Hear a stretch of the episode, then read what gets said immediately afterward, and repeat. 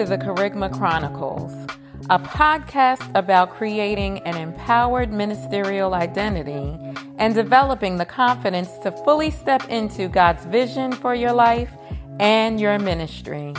Each week, we'll discuss the highs and lows of ministry, shared through the stories of dynamic ministry leaders and my own experiences.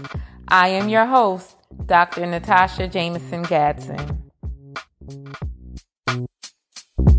Hello,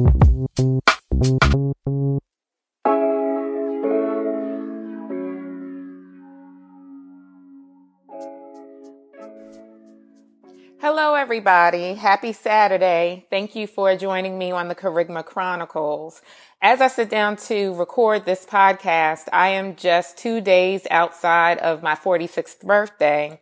And usually what I do around the time of my birthday is to do some reflecting, to look at where I am, uh, look at how I feel about where I am. And I figured, well, why not do that with all of you since um, I'm going to do it anyway? And so how do I feel? How do I feel approaching my 46th birthday? Honestly, I feel great.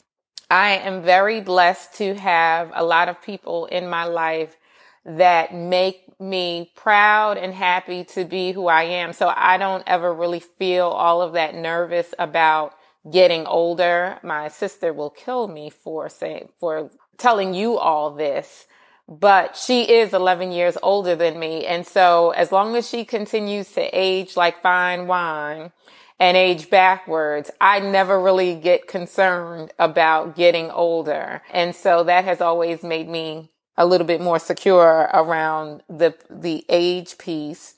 A friend of mine did tell me that the reason why I don't have body image issues and other insecurities related to that is because I have not birthed any children. And so I recognize that. And so shout out to all of you who have physically given birth and had to watch your bodies change and learn your new bodies. God bless you because I recognize that I have never had that experience and that is part of the reason why I really don't have body image issues as I get older. But I have a lot of other issues, believe me. And as I reflect on the past year and I look ahead at the year to come, there are quite a few things that I want to do differently than I've done in the last year. And there are quite a few things that I wish to continue but I want to start from a place of gratitude, especially as it relates to ministry, as it relates to my ministerial identity. I had a moment this week where I had gone into the office. And so I walked into my office and I just felt incredibly grateful because I remember a, a time when I would never have imagined that I would have an office at anybody's church. Amen, somebody. And I am just so grateful. And I say it a lot. People who know me, people who follow me on social media, uh, people who, who might be in conversation with me know that I am always saying how incredibly grateful I am to be able to serve in the role that I'm serving in and serve in the church home I'm serving in and serve with the pastor and the colleagues that I am serving with. And a lot of people take it for granted. A lot of people think it's a small thing because maybe you have always had opportunities in ministry. But life has taught me to be incredibly grateful for every door that the Lord has opened because I understand that he didn't have to open any doors and he did not have to put it upon anybody else's heart to make a way for me in ministry. Amen. And so I, as I go into this year, I really want to start from a place of gratitude. That's not to say that I'm satisfied with where I am, what I have, what the Lord has allowed me to accomplish and the doors that God has opened. Sure, I have ministry aspirations. I have ambitions, all of that, but I am still grateful in this moment for all God has done in my life today, up to today. And so even starting from that place of gratitude, I am able to look ahead and think about the things that I would like to do differently or even just take up to another level. And so this time around, this year, my aim is to number one, say yes to life. So just prior to the pandemic, a member of the church invited us to attend an event that his chapter was having. He's a member of Alpha Phi Alpha and his chapter was having an event called the Taste of Alpha. It was a great cook off and all of that. And of course, I do what I normally do. And that is, A, I start with reasons not to go. Then I start going in my head, going through who I can get to go with me. Cause you know, at a certain age, everybody has kids, everybody has a spouse, and you have to navigate your spouse and the kids in order to be able to leave the house, right? Anybody who's married and anybody who has children, you understand that plight. And so I start thinking to myself, well, now who can I get to go? And then I'm like, oh, this is not going to be feasible.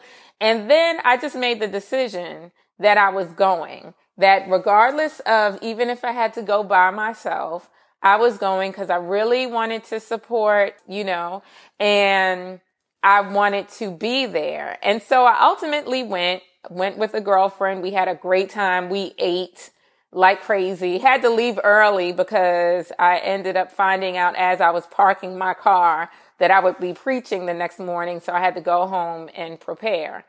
But I was so glad that I went. And while I was there, I said, you know, I need to do more of this. And I made the decision that I was going to start, instead of automatically saying no to things, that I was going to start saying yes to things and finding ways to go instead of finding reasons not to go. Then, of course, I mean, immediately after that, it seems like the pandemic hit and it was no to everything because nobody was having anything.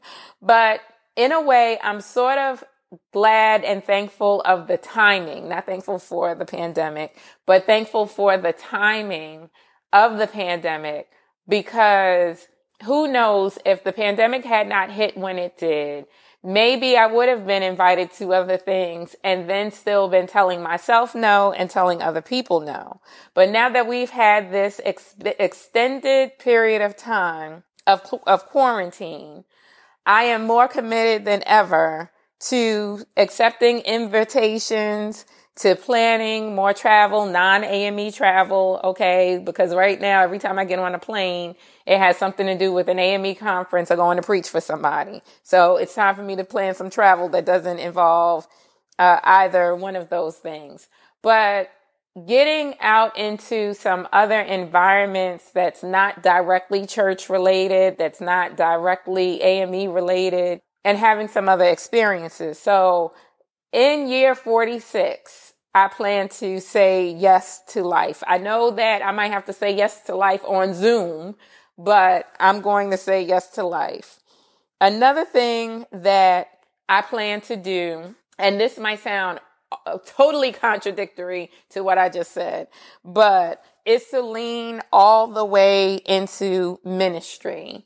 And I know some of you are probably thinking, well, aren't you doing that already? Because every time I see your activity, if you're on social media with me, I'm always at the church. And so I don't mean being at the church more. I mean walking heavier in the spaces where I already occupy space. So I mean showing up differently. Part of that means walking in my authority if I can be completely transparent, I am always having conversations with my senior pastor about walking in my authority because many times I am asking questions or making requests that I may not necessarily have to make in my position. But when you have consistently in your ministerial career had to operate without title authority, access, and still make things happen and still minister to people and still do transformative ministry, it is an adjustment to walk in legitimate authority. It really is. I never thought that that would be an adjustment for me, but it really is. It's an adjustment to walk in legitimate authority by way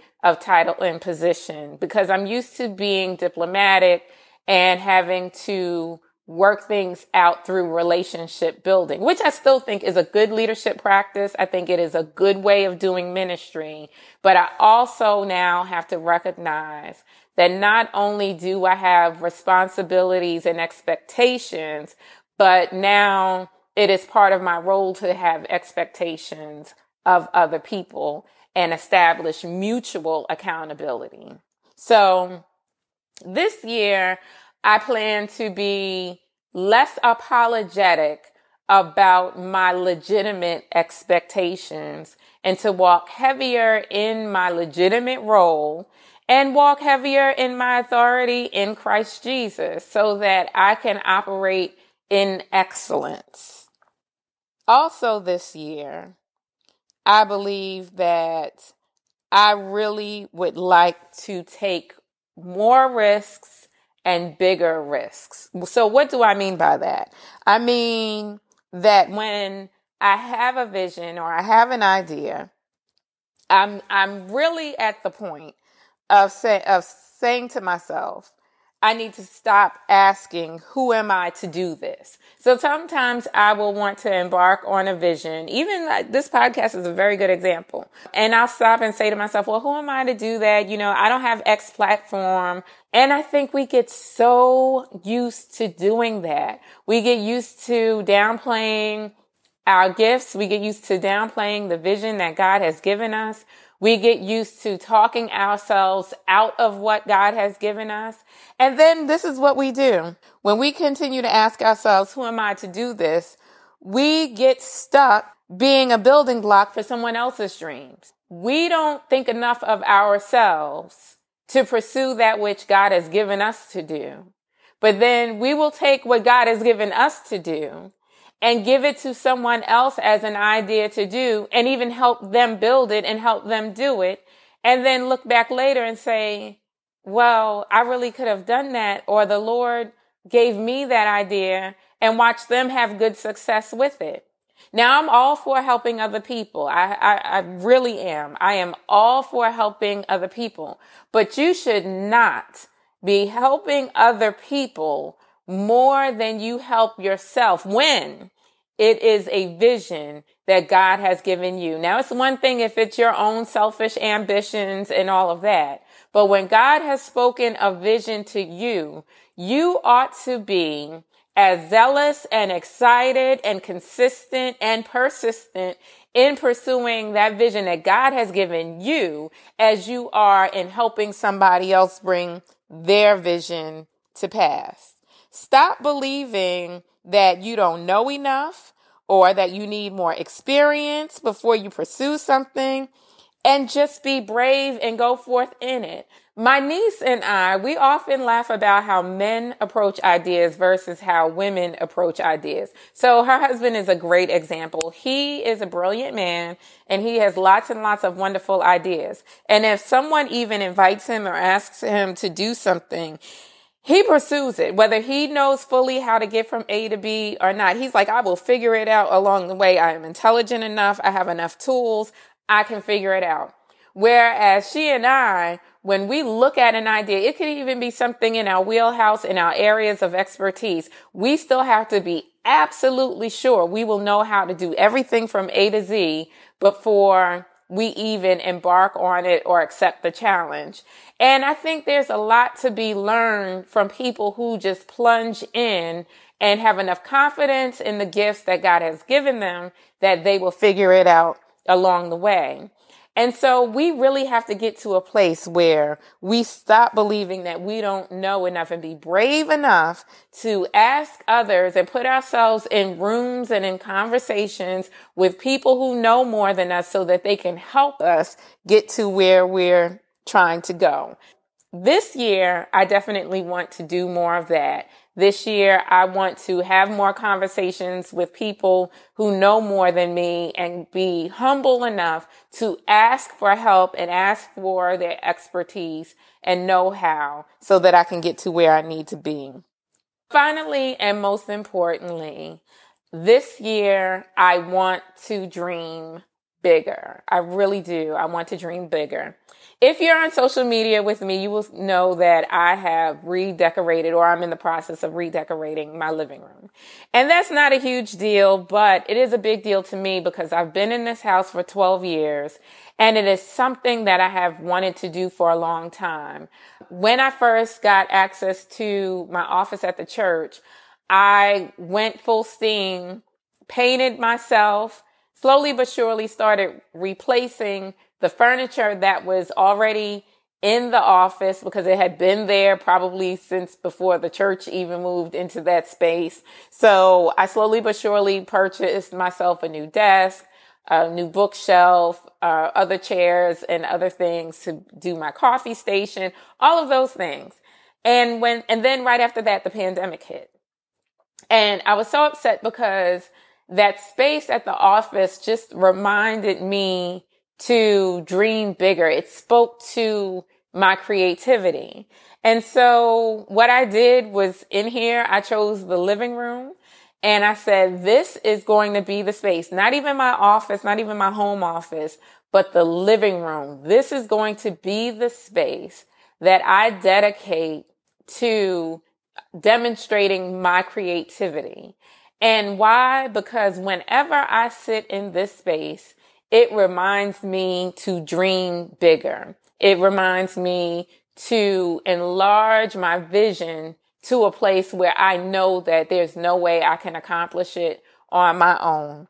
Because the fact remains that if your vision, if your dream, if your it, whatever it is, if you do not need God to accomplish it, it's not a vision. It's not a dream. It's just another task on your to-do list.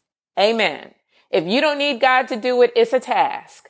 It's a dream when it is so big that you know you cannot do it without God and without God sending other people in your life to pull some strings to make things happen for you. Amen. And so this year I want to dream big because many times we keep our dreams in the realm of what will be comfortable for us and what will be comfortable for others. We don't want to ruffle any feathers. We don't want to make other people uncomfortable. We don't want to make ourselves uncomfortable. We don't want anyone else to have to get used to who we are becoming versus who we have always been to them. But what would happen what would really happen if you dared to dream bigger and you dared to dream so big that your dreams became audacious and almost seemingly impossible? I'll tell you what would happen. You'd find out that you really do need God. Amen. You would find out that you really, really do need God. And you would find out that other people are watching you and being inspired by your willingness to take a risk, dream big, and step out. And most importantly, you would find out and discover who God really created you to be. You would find out there is so much more in you than you ever thought was in you before you would give birth to new iterations of yourself. You would find out you have gifts that you never even knew you had. I mean, that's awesome. But we don't find those things out. That can't happen when we keep our dreams and we keep our visions so small that we know we can accomplish them by ourselves. A vision ought to be large enough to make room for other people. And that's really what I want to do this year. This year, I want to dream so big that it makes room for other people, for people I love and people I'm connected to, for people I really don't even know yet, people who God is sending into my life uh, to be my assignment that I maybe don't even know their names yet and don't know who they are. I want my dreams, I want my visions to be big enough for someone who may be watching me who doesn't think that she or he can do it, but they see me going for, for it and they decide that they want to step out for themselves. I want my vision. I want my dreams. I want the vision that God gives me for my life to be that big. And if I can be honest, if I can be honest, I feel like I can be honest. We're a family, right? If I could be honest, I would admit that I've had huge dreams. I've, there are things that I have dreamt about for quite some time that I hadn't taken the steps towards because I didn't want to put myself out there. I didn't want to take the risk. I didn't, I didn't want to risk failing. But if you're not willing to risk failure, then you will never fail forward. You will never see what is possible for you. So this year, as I'm coming up on this 46th birthday, I am committing to myself and I am committing to the Lord that on my birthday, I'm going to take some time. I'm going to be thankful. I may go to brunch or to lunch or to dinner. I may even go get my nails done. But the very next day, I'm going to wake up, the Lord willing, with thanksgiving in my heart and purpose in my spirit. And I'm going to roll up my sleeves and aggressively pursue the promises that God has spoken to my spirit, the things, the visions that God has given me, I'm going to pursue those. And I'm going to do so without apology. I am going to do so unashamedly. And I'm going to do it without regret. Because the worst thing in the world, I believe, is to get to the end of your life and not regret what you did, but regret what you didn't do. I know at 46, I look back at maybe when I was 26 or when I was 16 or even during those college years. And I do have some regrets around what I wasn't willing to pursue. But I'm also very thankful for what God allowed me to pursue in the time since. And so now that I have the wisdom, now that I have the maturity, now that I have the experience, I won't make that mistake again. I am going to take the opportunity that God has given me to pursue that which God has laid on my heart. And that's what I encourage all of us to do. We don't want to live with regrets, not even in the years to come, but not even tomorrow. So if you have an opportunity today, if there's something that is on your heart today, go for it. What is the worst that could happen?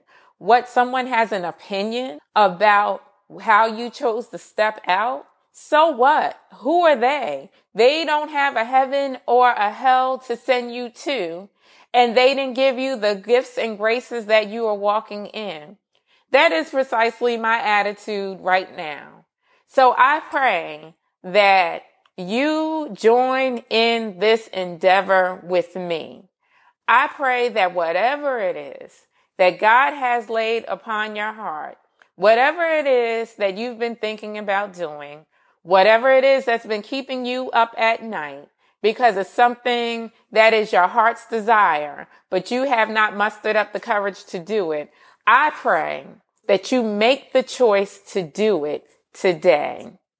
Thank you for listening and joining in on my 46th birthday reflection. I'll see you next week. Thank you for joining us this week on the Kerygma Chronicles.